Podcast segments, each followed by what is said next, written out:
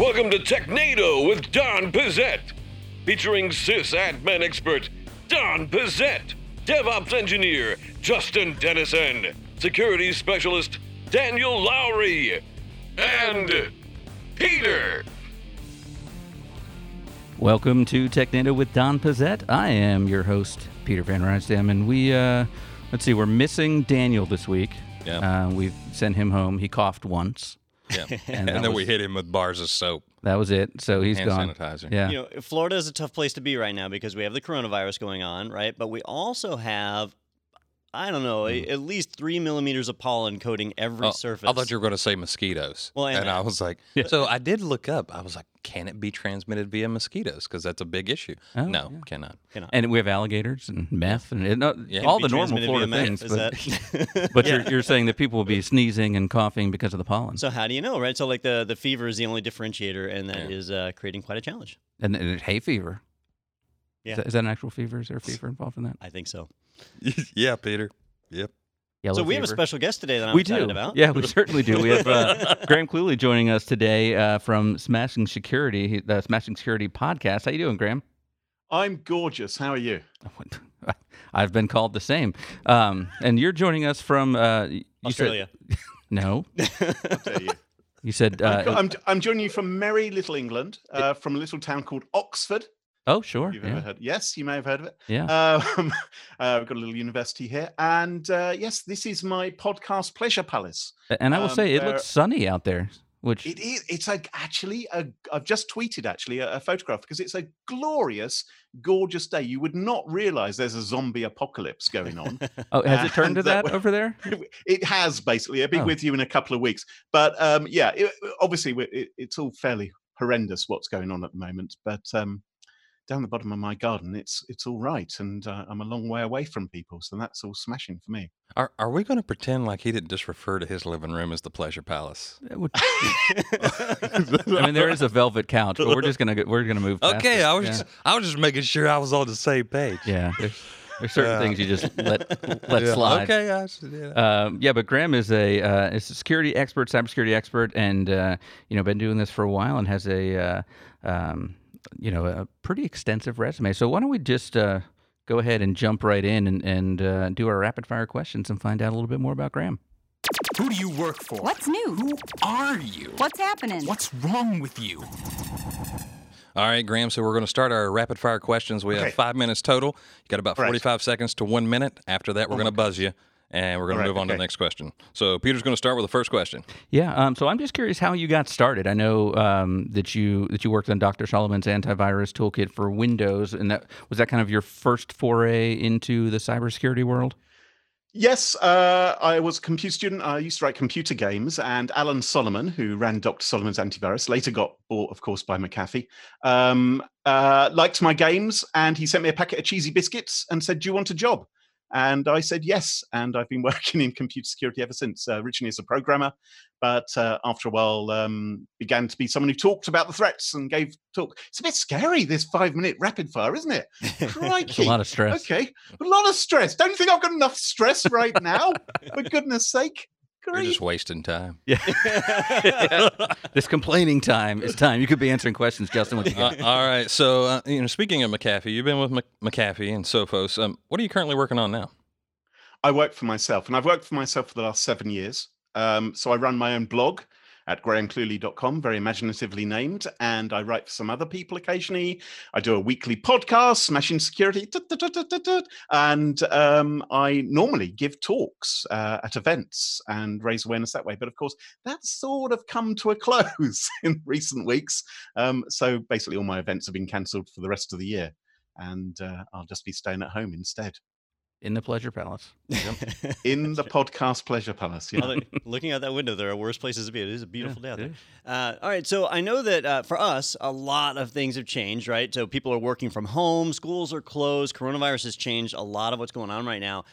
Do you feel like it's changed for the uh, cyber criminals, right? Are, are there things they're doing different, or is it still just a regular old workday for cyber criminals?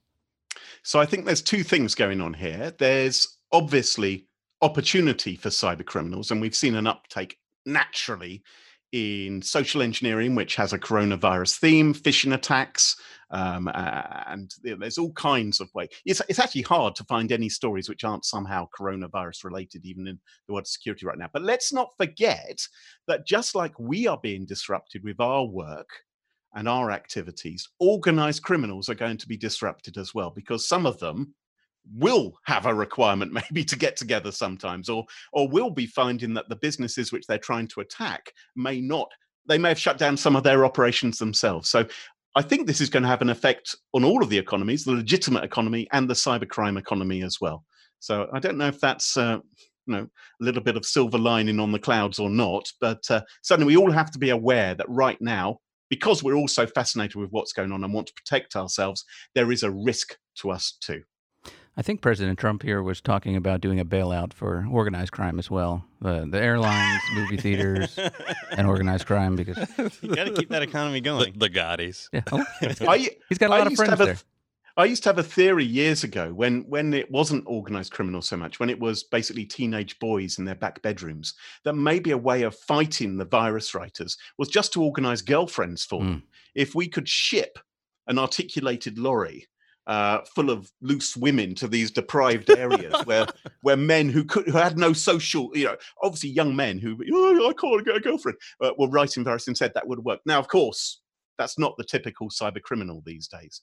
But uh, yeah, I think maybe these these difficult times uh, require some inventive solutions. I we think saw- we, we missed the window of opportunity for that solution. I think we saw a drop in cybercrime when Tinder uh, first started. But uh, so, Graham, you know, you're you're on the front lines and and uh, you know looking at all the um, the the latest trends in security. So, aside from the, the coronavirus specific stuff that we just talked about, um, what do you see as the the biggest uh, threats facing businesses today?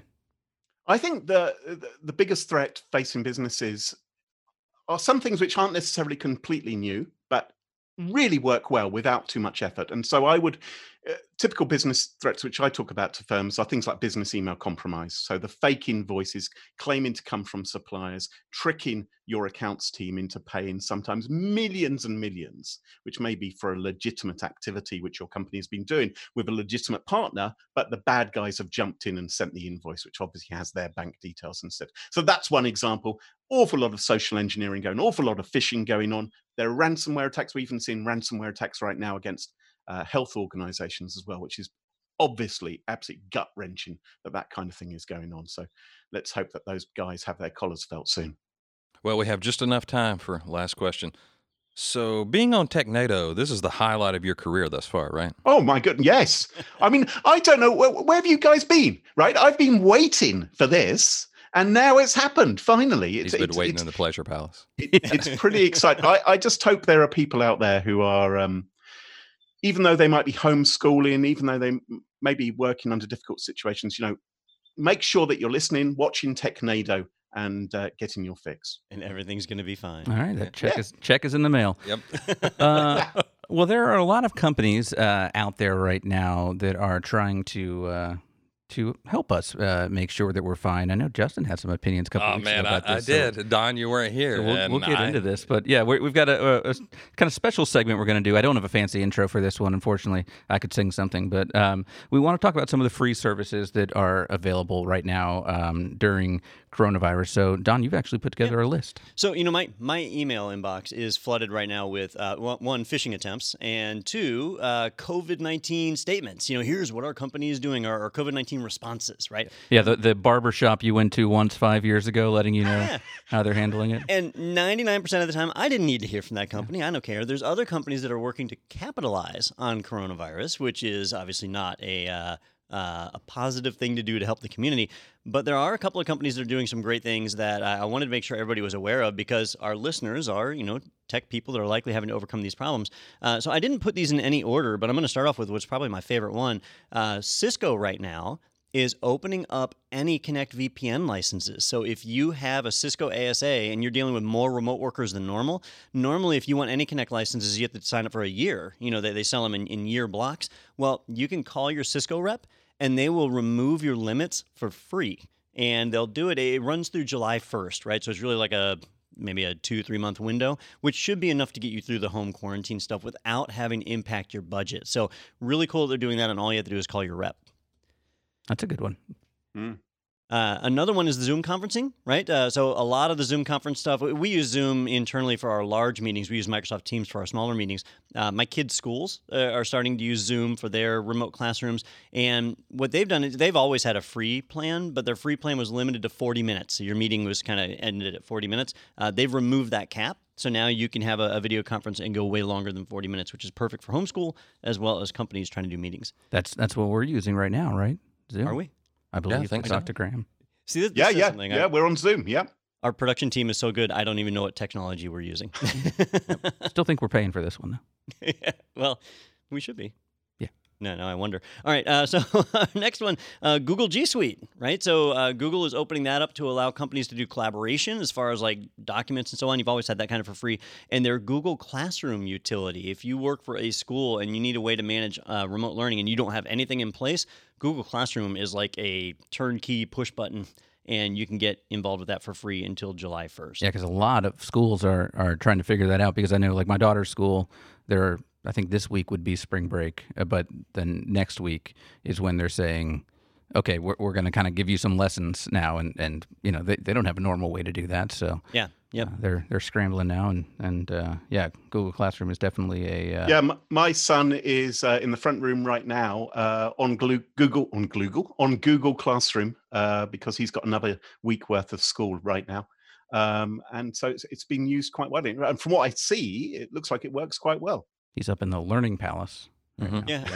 I, I I don't think, think, he views it quite like that.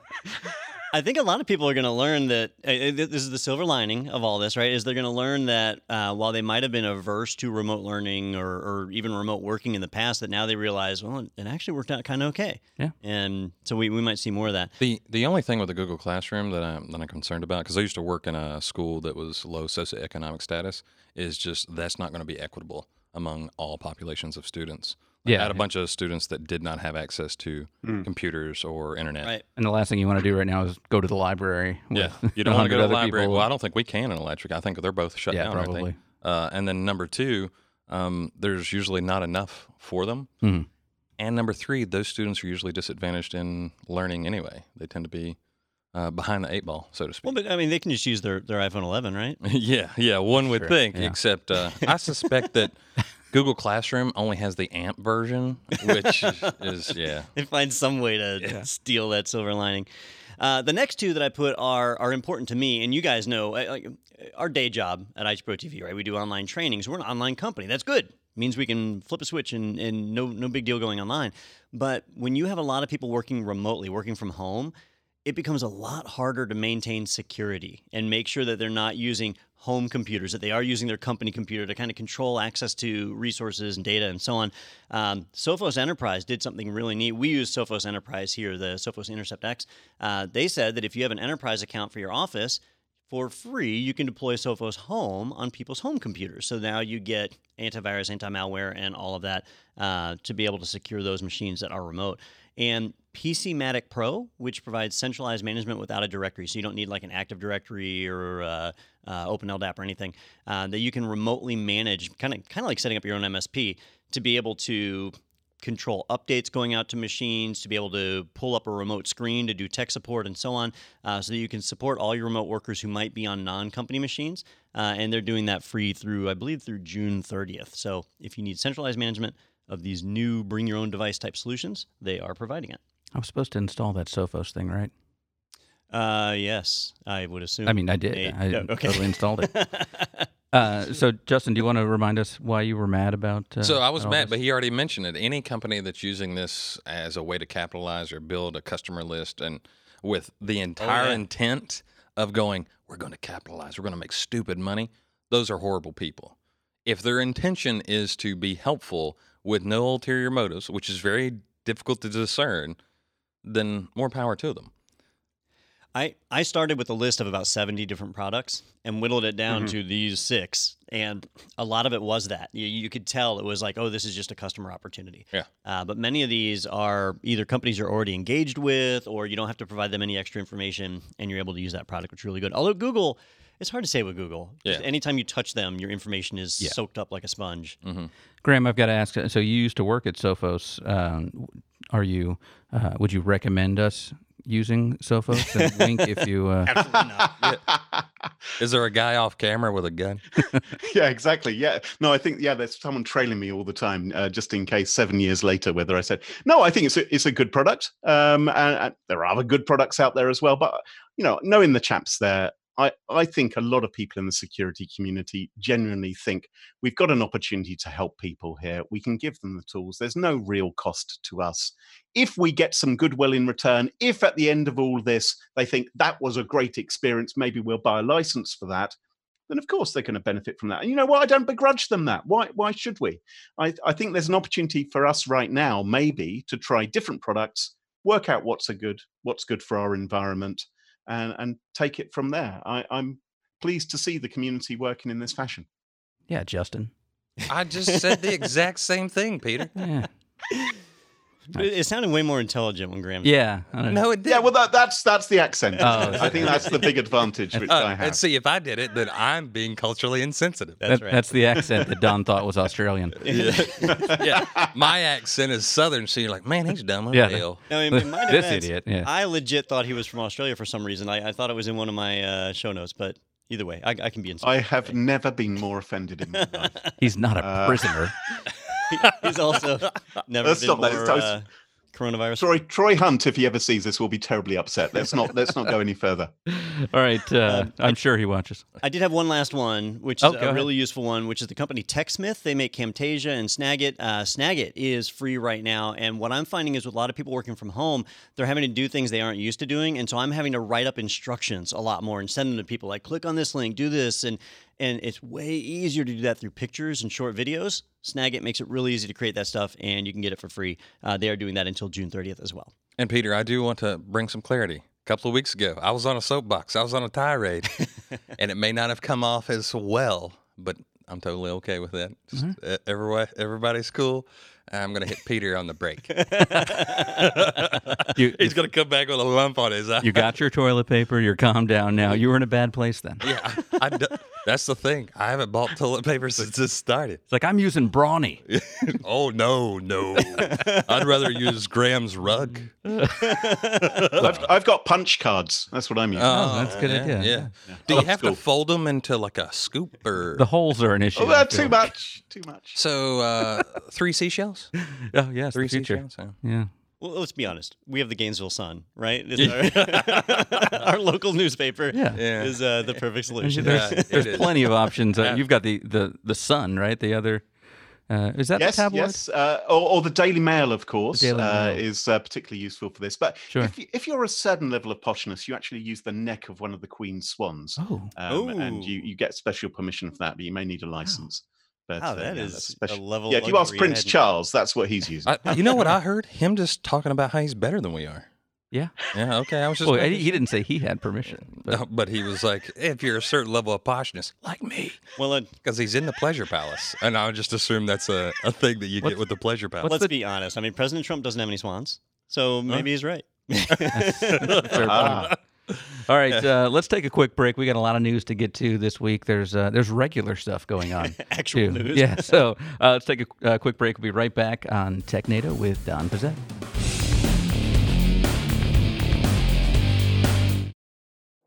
Welcome to IT Pro TV, an e learning company with thousands of hours of engaging video training for IT teams, with fresh training courses added daily. What makes IT Pro TV stand out? It all starts with our edutainers, who create better than classroom experiences for training your team will look forward to watching. So, an edutainer is someone who takes a topic, an, an educational topic, and makes it more fun, enjoyable. My vision for IT Pro TV was to make the product that I wish I had when I got started. The dashboard's great because you can pick up right where you left off, you can see new courses that are available, and you also have access to a variety of study tools with a membership. You can follow along with virtual labs and test your skills with practice tests. IT leaders can also take advantage of the Pro Portal to help their team grow. The IT Pro TV Pro Portal gives leaders the power to manage their investment in IT training. They can assign seats and courses and check in on progress to ensure their outcomes are being met. And unlike traditional training, you aren't handcuffed to your desk. Sure, you can watch from there or from your couch with Apple TV and Roku apps or from anywhere using mobile apps. The training is even available for download. If you're ready for your team to watch and learn, check out the flexible plan choices online and request a live demo for your business today at www.itpro.tv.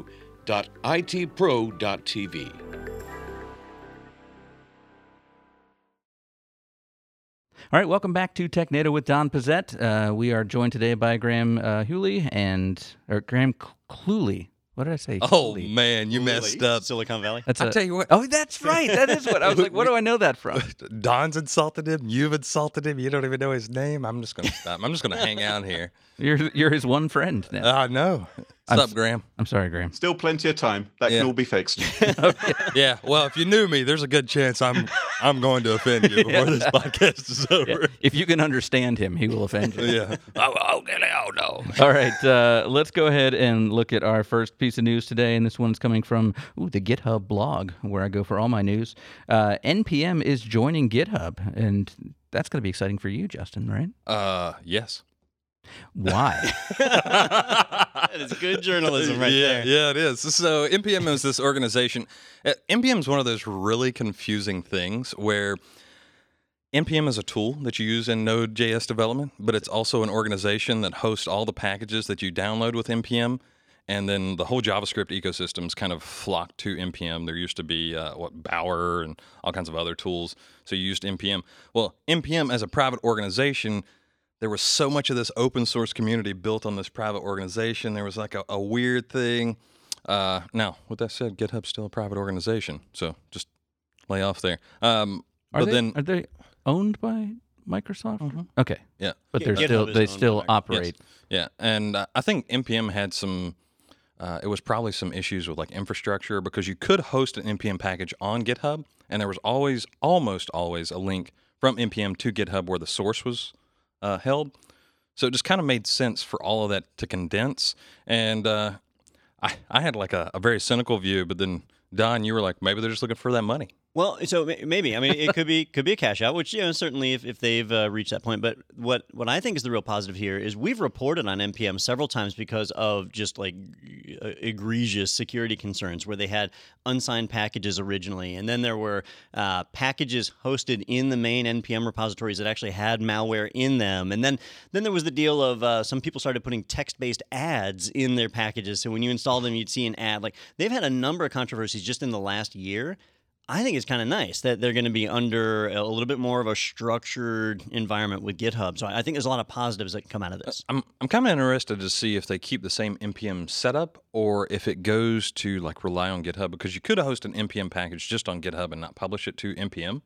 Uh, you had to point to it in a very particular way, but then you had like transparency there. Um, now, as far as the who owns the package, does it have malware?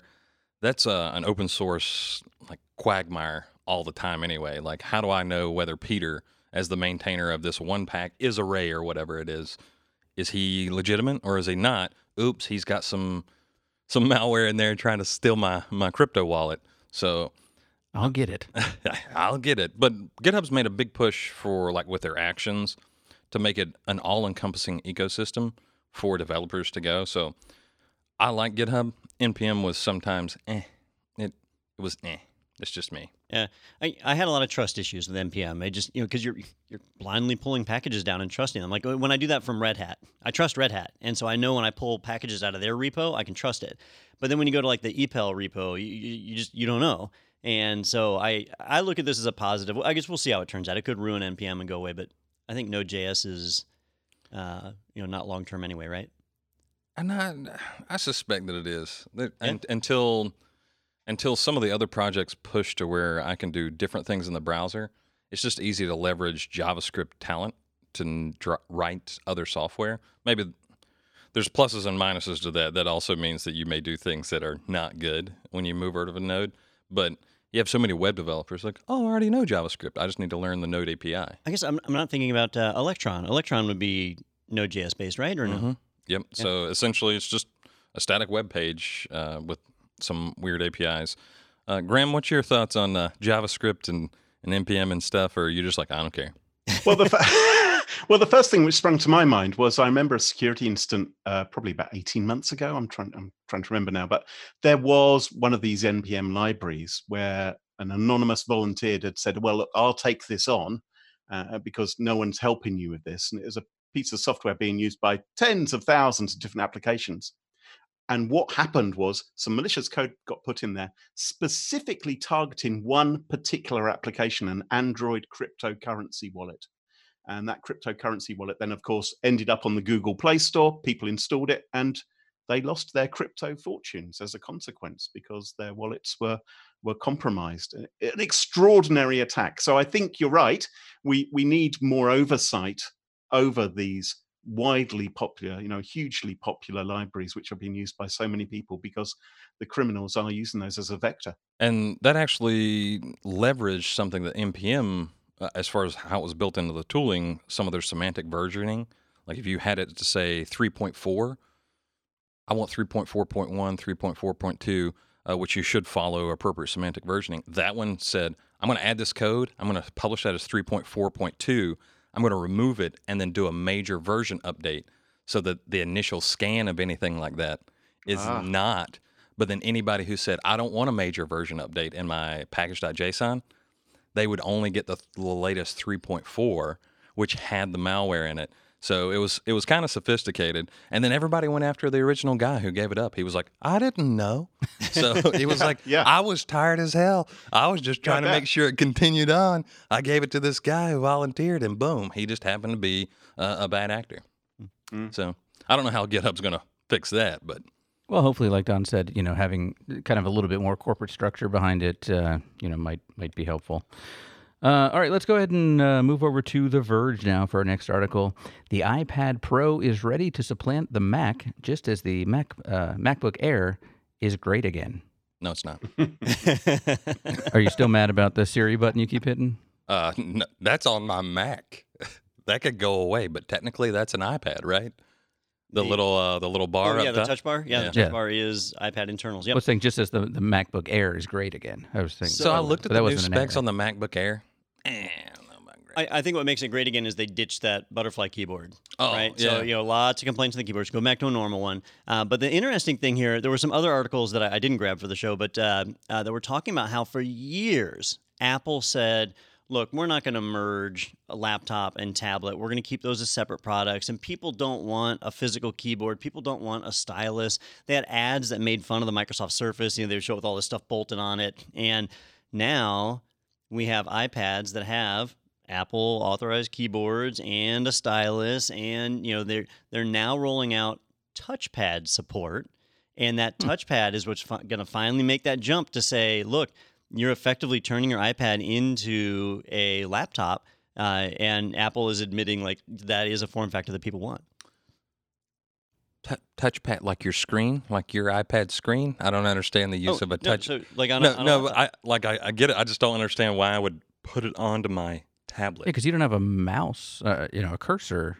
Sure. So if you're if you're playing uh, Candy Crush, right, then it, it doesn't make any sense. You, you want to touch the screen or Words with Friends or whatever.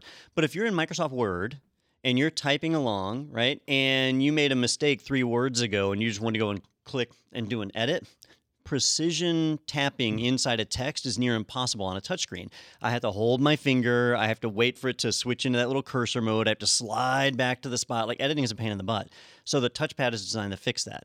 And there's other applications like that that require precision control that you just don't have when you're using your finger. With a stylus, maybe, but with a finger, no. So that's the main thing that they're they're trying to kind of overcome there is give you that touchpad. But also, like if I if I use my remote desktop tools, I, I'll remote into my computer at home or, or a server or something like that. Having a touchpad is proper mouse interactivity to connect to those devices, and so that's uh, that's something that they there's been enough demand for. so I can. But see why, the- why would you spend all this money converting an iPad into basically a MacBook? I don't get it. Okay, so the, the MacBook's keyboard was rubbish and some incarnations is still rubbish, but it seems that Apple has finally accepted that and sort of, you know, called it a super duper keyboard or whatever, but they've gone back to the, basically the old technology again, haven't they? Uh, I, I don't see why people are creating these Frankenstein add-ons to turn an iPad back into a Mac. Just give us a decent MacBook. You know, I don't. I, I think touch. Or, or a I think MacBook these- with a touchscreen. Well, do you really need that? I don't know. I, I, don't. I do not. No. I mean, that's what uh, that, that's what a lot of people want. So- a lot of like graphics people and So I can understand graphics, but at that time, I'm probably going to spend some money for a really nice tablet, yeah. right? Yeah. So something with a lot of pressure sensors. Uh, the the second part, the like remote desktop things, I can kind of get that because now you have a cursor because of that that that machine has a cursor. But does that mean that iPads are going to get a cursor? Because I just don't see how a touchpad. Oh yeah, yeah. So they, they showed it in the saying- video. Like when you when you put your finger on there, a little circle appears on the screen. It's not it's not an arrow. God forbid you have an arrow, but it's a little circle that appears uh, that shows where you're at, and you click. Now I, I I do want to give the counter argument here because I am one of those people who who takes an iPad and basically turns it into a laptop. Yeah, you're doing it Uh, right now. I'm doing it right now. Yeah. Uh, and, I, and I'll give you my use case scenario. And this is something that could be fixed in a regular Mac. But one of the advantages of me using the iPad is I travel a lot. And when I travel, I don't like to take my full laptop. Now, my full laptop is encrypted. Yeah, you know, it, it's got battery, it, tons of battery, uh, but it's heavy. It's expensive. I don't want to lose it, right? Uh, if it gets stolen, I have no way to track it. But on the iPad, I've got cellular in it. I can track it, you know, via GPS. I can remote wipe it. It's encrypted by default. It's pretty, you know, pretty reasonably secure that the the various government agencies are at least slowed down briefly when they try and break into the devices. Um, so I feel better about traveling with the iPad in, in the event that it were to get stolen. But it sucks to type on a, ta- a touchscreen. So I have the keyboard and I can rattle out emails and all the various things that I do when I'm traveling on a device that I view as semi-disposable. Right, a little bit expensive. But So, like, that makes sense to me. Like, the keyboard makes sense, right? Because I don't like the touchscreen key. Number one, I got these weird fat like, Yeah. Mason sausage fingers. Bleh. uh, so I'm like, Z, ah, that's a four. Um, so I get that, close. but I just don't understand all the other stuff. I don't know. and Maybe that's Peter and I are both looking at our keyboard. How Yeah, far apart yeah, is the Z C and and four? four. Yeah, what knuckle it? Look I- on your I- phone. I mean, I think we're all nerds and we all love to have gadgets and gizmos, but I, I mean, we we started off talking here about the MacBook Air and how they've improved the keyboard, and it feels to me like if you want something a little bit more disposable than maybe your main laptop, which still has encryption, which still has the ability maybe to Bluetooth with your phone if you need 3G or whatever, then doesn't a MacBook Air do the job? Does that does that have 3G or 4G? Uh, so if you No. tether it. Yes. Oh, right, right, Yeah. right, right, Tether right. your Yeah. Okay. Well, but so let me ask you this, Don. If they took the MacBook Air and put like a um, uh, a cellular antenna in it, would that fix your use case? Maybe. Uh, and uh, what it comes down to is like usually with a laptop, when you shut it down, that's it. it it's dead to the world, right? So with a tablet, a lot of them are designed to be on all the time. So it's pinging, phoning home, and and and doing all that stuff in the background. So if they were to add that kind of support, now what you're describing is that convergence that people have been pushing Tim Cook for. Is why are you maintaining these two separate devices? Why not just merge the, you know, make the MacBook Air run iPad OS or whatever? And I, I don't know if we'll see that or if we're getting there. You know, Microsoft kind of tried that with Windows 8, didn't get very far. Okay, I've got So- I've got a business idea. I know we're out of time for that article, but uh, uh, you made me think about it. You know, if you're if you're arrested, Don, God forbid, um, you know, they take your phone, so you can't you can't wipe it then, Okay. um, but it, it's wipeable. So uh, my service will You just call a specific number and I wipe it for I you. will, yeah, you use your one phone call. You let me know. I have the credentials stored somehow. I will wipe your phone for you. and you are always up on charges for obstruction of justice. I, I'm just a guy that that wipes phones. Like, you- I didn't know he was in prison. You accepted a collect call. Well, that was the it was the dead man switch thing, right? Wasn't that uh, Yes. uh, Julian Assange or somebody had that where uh, he was supposed to either call or tweet or do something once a day, and if he ever didn't do it, oh. then it would trigger the destruction of some data. so are we saying that, that Peter just had a, a Julian Assange Yeah. idea? Hey, I would love, I would love to be holed up in a, uh, you know, an embassy in in London. You've got, you know, there's Uber Eats. You know, Beautiful view. beautiful view. You get a cat. It sounds lovely. He grew an amazing beard in that time. Uh, Julian Assange is really the king of self self isolation, isn't he? I mean, he should be giving us all tips He really is. about how to do it. We've all become Julian Assange. How much This toilet is- paper do you think he has? this is the Ecuadorian embassy that I'm in right Yeah, it's essentially. It looks just like it, I, I believe. Yeah.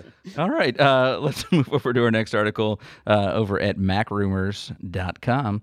Uh, the EU urges Netflix, YouTube uh, to consider limiting uh, stream quality to ease strain on networks amid surge in remote working. So, uh, Graham, I know you're no longer in the EU, uh, but uh, have you That reminds noticed?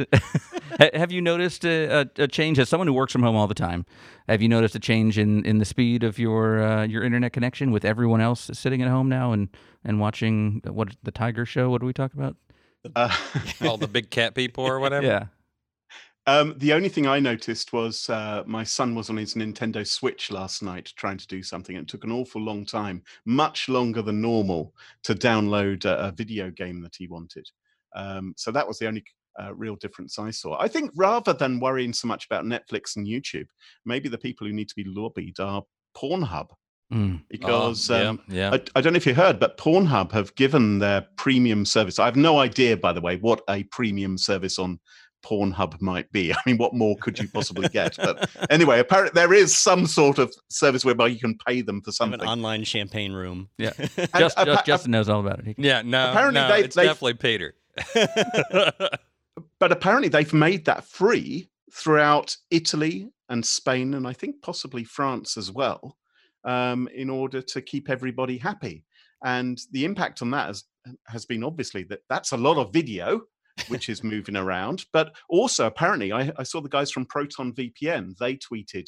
Uh, that they saw a lot of strain on their servers as people pretended to be in Italy uh, in Oh, order to access Oh. the free version of Pornhub. So, uh, so I'm not sure that Netflix and uh, YouTube are, are necessarily the ones to actually uh, speak to about this. So Maybe it's Netflix should buy Pornhub. That's what I heard. Yeah, that's what I heard. I, I think Pornhub would buy Netflix. people. Yes, maybe that way. Actually, I haven't heard of this Pornhub site, but I will. Uh, I'll look into it. Yeah, but you're gonna set up a VPN to Italy first. You're like, I got to get the full experience. Yeah, I got to understand what we're talking about. Yeah. Yeah, I this one and, and this story has kind of evolved since we originally grabbed it uh, because th- these companies have started throttling. Uh, Netflix has done it. Uh, several other video providers have all done it, and I don't think it's really necessary. I think we have the infrastructure to support this kind of traffic. The, the local ISPs, they're the ones who get hit kind of the most.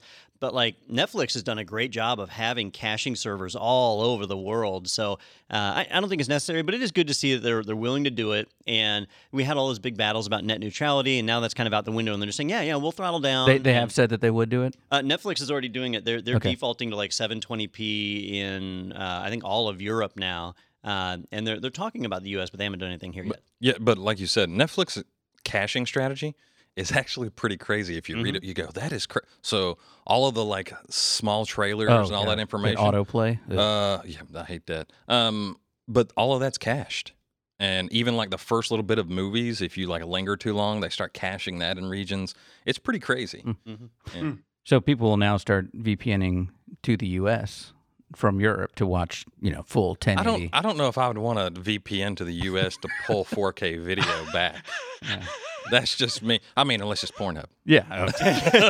4K. Jesus. Yeah, I, uh, It's like we're in their living room. unrelated to anything, I, I wish I had a second pair of pants right now because I just noticed in my just past my peripheral, there's a mannequin over there. Yeah. and it scared the crap out of me. it looks like ago. Samara out of the ring. Yeah, because you were looking at it. For me, it was like it's just always right past the peripheral. But now, So I don't want to bring up the obvious, but uh, Graham's talked about Pornhub and he's sitting in the pleasure palace. I'm just going to Oh, point those two goodness. things out. Maybe maybe he's going to buy Pornhub. Maybe. yeah, So is that a, so? uh, Out of curiosity, I know we've been talking about the EU, does that pose a, a very much of a security risk to like uh, corporate entity, like just the proliferance of porn and people accessing porn and various other sites at work? Does that lead to security issues?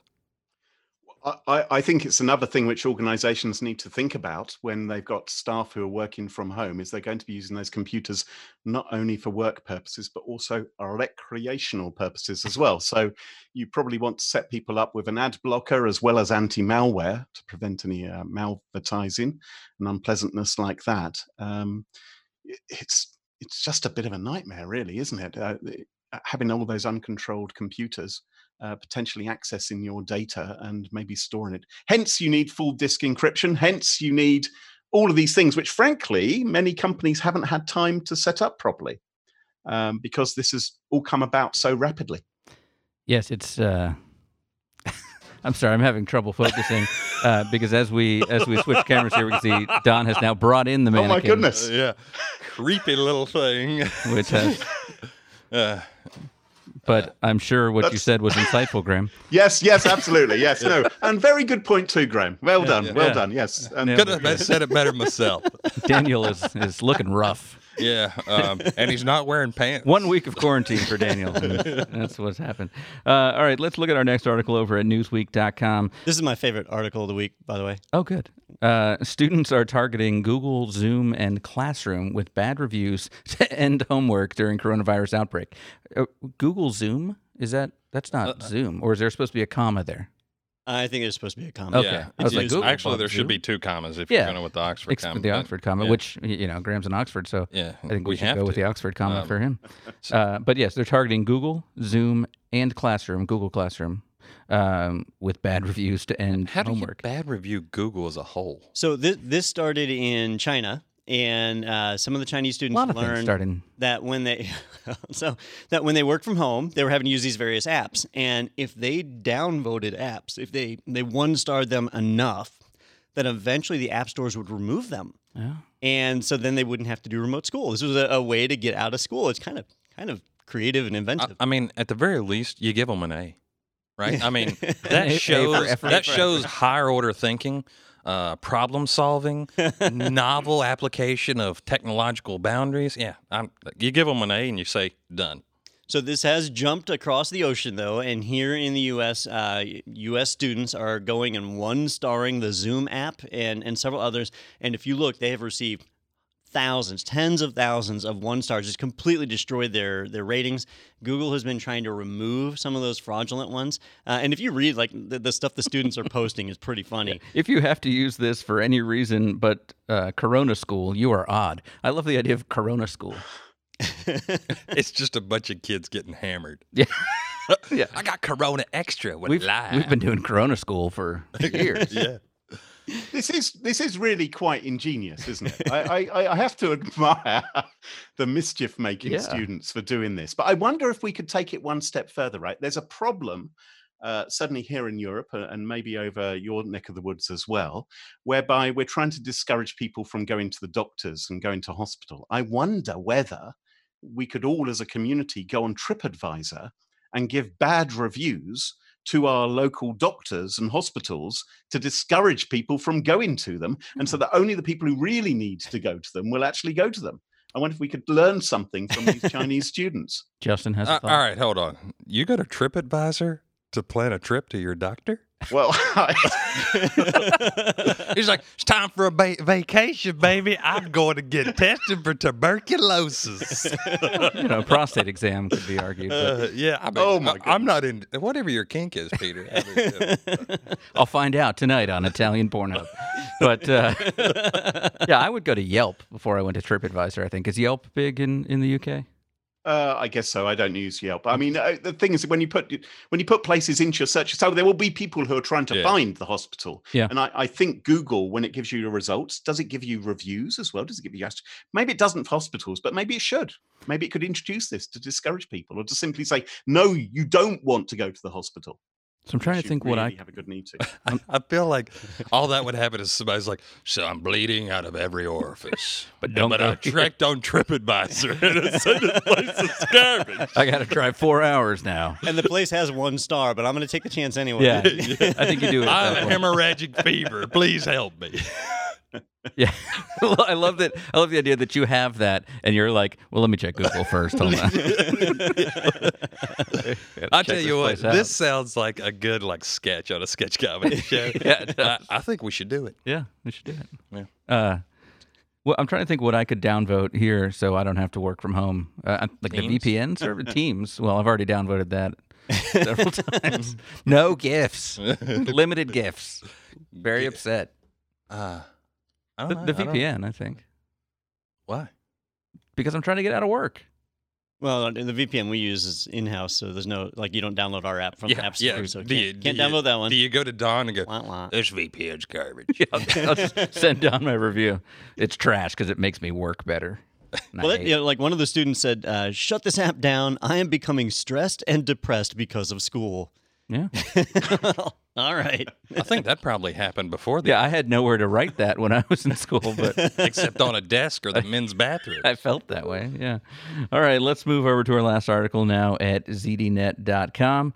A spike in home workers raises MFA resilience questions. Millions of employees who have been logging in from workstations on corporate networks are now logging in from home or elsewhere on public networks. And that just means that we're having more MFA hits at one time and it's like testing the Well, what- SMS or What they were saying was that uh, if you are using MFA for your accounts, which you should, right? Everybody should be using MFA wherever you can.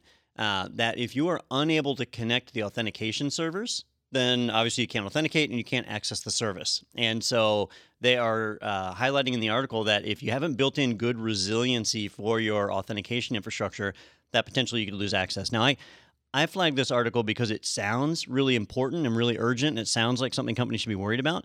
But in my opinion, this is exactly the same risk you have every single day in a normal organization. If your authentication servers go down, you can't authenticate. That's that's not like amazing discovery of the day. That's that's how things work. so uh, w- was this article talk this this article was talking about like in-house stuff or like I don't foresee like if I go to log into my AWS account and I have a 2FA if they go down, we got a whole other set of problems. Sure. So if you're using Google, Google authentication or Microsoft authentication, that's fine, right? But a lot of organizations aren't, especially like hospitals and other places where where they're not necessarily leveraging those cloud services. So they will have their own authentication servers. And when you're in house, those servers are right there on the same network as you, right? But when you're remote, the VPN provides access to that, or, or however it is that you connect. So if your VPN goes down, now you can't access the MFA server. But you know the, the side effect here is that if the VPN goes down, you can't access anything anyway. So it doesn't really matter. Um, it does highlight though that there infrastructure is a lot more complex today. The applications we run are more complex, even though they're web based, right? An end user just sees a login, but on the back end, the applications are a lot more complex. There's a lot of little pieces that could fail. And so we've got to be evaluating each of those that, hey, if you're a remote worker, are there new points of failure that we didn't account for before? So what you're telling me is instead of MFA, I could just insert random required service Yes. from my infrastructure resilience questions. Yeah, uh, I mean, this whole article could read: "A spike in home workers raises Apache resilience questions," Yeah, okay. and it would be the same thing. So, so question. I, uh, you know, I'm I'm not a security guy. Uh, Shut you up. know, uh, no, I know, right? Uh, you know, Graham is Don. You are. Uh, we we say MFA instead of two FA because multi-factor instead of just two. Are, is there anything you use that that is more than two right now? Yeah, yeah. Uh, um, my credit card. You log in with the username and a password. You punch in a code, and they show a stupid little picture of a green leaf. And if you don't see the green leaf, then apparently you're hacked. And then uh,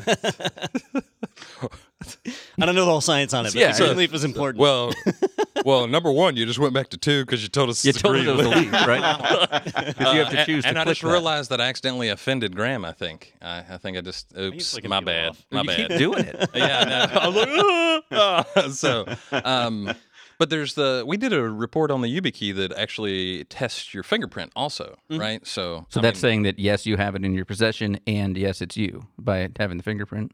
Like, so is that is that three factor? yeah, and then somehow we got off onto it takes blood and yeah, see or yeah. something. That's the little pin that comes up. I do agree, though, Peter. Most of the time, it's just two. Yeah. And so when somebody says it's not two FA, it's MFA, it's usually somebody just being a douchebag. Yeah. Uh, but you know, they're kind of interchangeable.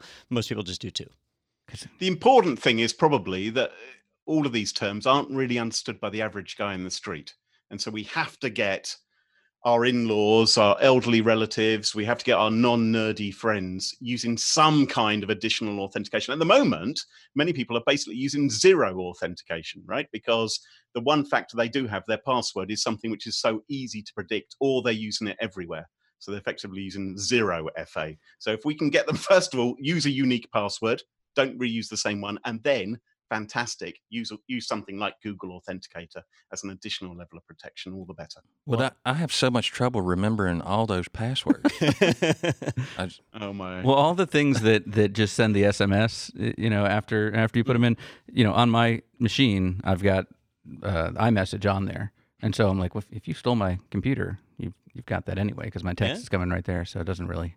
Well, that's a that's a choice you make for the convenience of it, right? And, and like if you're using the Authy app for your codes, that you could have the Authy app running on your desktop. And so again, now it's not something you have in your pocket anymore. Yeah. Now it's something that's on the same computer. So there, there's trade offs that people make when they they go to to remove the pain of authenticating. But I think for any of those MFA things, like it, there's always a if you stole this device from me, then that defeats that, right?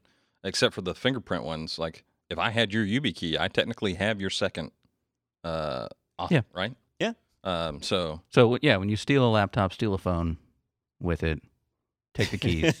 make sure you're thorough. yeah, make sure you set up with. Peter's Julian Assange. yeah, I gotta come up with a name for that. What what did you call it? A uh, Well- He, he called it a dead man switch. But when man- I think oh, of dead dead, man man switch, switch, yeah. I just think of T2 and Dyson when he's like breathing after he got shot a lot and he's holding that weight. Oh yeah. Yeah. So when bam. So yeah. Yeah.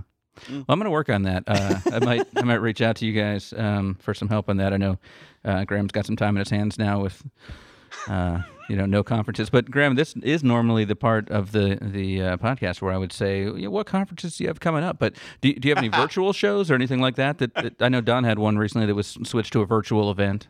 Yeah, there, I do have a few people who are saying maybe we can do some things virtually instead and, and do them as webinars. It's never quite the same, though, is it? I I, I, I always prefer to prance around on a stage and, and do those kind of things. The main thing I'm doing is I I uh, do a weekly podcast. So that's my regular appearance inside people's ear rolls uh, on Smashing Security, and uh, we did a great show this week. We actually had uh, the host of a great podcast called Malicious Life. He came to join us because he's currently isolated in his attic. Um, he's been forced to go there because he was on a train where a coronavirus victim unfortunately boarded. And so they put a thousand people on this train into isolation. And so he's been uh, hidden away for two weeks. I thought you were going to say they put a thousand people into his attic. No. That is It's so hot. he just sweat. He's like, oh, shit. yeah so uh, I mean, it, it's it's a horrible thing which we're going through and um, I, I fear things are going to get worse before they get better so um, i think everyone needs to hang in there and and just try and find some way of relaxing it's very easy with the news at the moment to get rather depressed and anxious about things and so you know and also people are going to find themselves in the unusual situation of being forced to spend lots of time with their family which Ugh. for some of us is a blessing and and then for my wife, for instance, maybe not so much. Um, so, you know, we have to find ways to handle that. One thing I uh, have been recommending to people is on the good old Internet Archive, uh, if you go up there, there is a selection of DOS computer games which you can play inside the browser. So you can play things like Sim City from 1989 and Ooh. Pac Man and all these sort of things. How did this not make Don's list of? Yeah, exactly. things? The news. I, I, I think you know, if we can just find some time just to take a break, I think that'd be good for all of us because I think a lot of us, our mental health is going to be suffering a little bit over the coming months. So Well, that that is for a lot of people. That is podcasts. So that's uh, that's great to know. If you haven't checked out Smashing Security, um, definitely look that up on your podcast uh, app of choice uh, and check that out. And also, um, your blog you said is is just uh, grahamcluley.com. GrahamCluley.com. Yes, I'll be wibbling up there about uh, anything which takes my fancy, and I'm uh, quite active on Twitter as well at gcluley. Uh, if people want to chat with me there. And Real we- quick question. yeah. Uh, do I have to VPN to Italy to play those games or is I don't believe so. Okay, that's just available everywhere. I think so. Okay. It's really neat too, because like y- y- you forget about some of the games that you played a long time ago, and they they have. a- I, I don't know exactly how they get around the copyright. I think it's because you can't download them, but uh, you just fire it up, and there's you know ancient stuff. It's really cool. I check that. And they're really fun to show your kids as well, who will be horrified as to what you were prepared to put up with in the old days. These you know, they graphics are cannot- terrible. but- They, they cannot believe what we used to be entertained by, but, but there's a real retro pleasure in it, I find. Some of those games are hard, like wicked Oh, yeah. hard. Yeah. Uh, so you're like, am I ever gonna? Oh, I'm always losing. Gotcha. Mm. All right. Well, we want to let you know about a couple things uh, happening over at IT Pro TV. First of all, uh, we have a webinar coming up that is uh, kind of on point here on Thursday, March 26th. So, the same day that uh, this will be coming out, uh, it is Stay Secure While Working Remotely, protecting your devices, your data, and yourself. Uh, Don is running that along with Daniel. So, um, we'll be talking about uh, probably a lot of things we talked about today, different VPNs and and uh, various things, but I'm sure there's a lot more to it. Uh, so head over to itpro.tv slash webinars and sign up for that. And uh, if you missed it, because that's at 2 p.m. Eastern Time on Thursday, March 26th, uh, it will be archived uh, at that same link as well, itpro.tv slash webinars. Uh, and while you're on the internet, head over to go.itpro.tv slash technado. You can get a 30% off coupon code uh, to try out IT Pro TV. Uh, you can also get seven days uh, free uh, when you start up there. And we have a form there so you can uh, get more information about a demo for a team. So if you have a few people, you can try that out and see all the cool features that are available to teams from IT Pro TV. That's at go.itpro.tv slash technado. All right. Well, uh, thank you so much, Graham, for, for joining us today. And uh, please, God, I hope you will uh, let your 90,000 Twitter followers know uh, about uh, about this this great. My, my pleasure, mate. It's been it's been a lot of fun. Look after yourself, guys. r- real quick, did I offend you at any point? No, you need to try harder. Mm. There's still time. Um, Even with the hand gesture, did you not see the hand gesture? yeah, yeah, I saw the hand gesture. Okay. Yeah, we invented that at Agincourt, I believe. It was the British archers. Yeah. Um, because when, when we caught their archers, we used to chop two of their fingers off. And so the British would do that to sort of go, Uh, "Nah, nah, nah, nah, like nah," I have fingers. back at them. Yeah. Yeah, exactly. Yeah. And, uh, Man, that's way worse than most of the. Look, I still have fingers. Yeah, that is terrible. When you said we caught their archers, I thought you meant like you caught the arrows. I'm like, man, you guys were good. got them. Man, makes it's like the last sense. dragon. Yeah. And uh, well, thank you to Manny, the mannequin, for joining us as well. Um, quiet, not a lot to offer, but uh, well, thanks for thanks for being there. Thank you guys, and uh, and stay safe, everybody. And we will see you next week right here on TechNado with Don Pezet.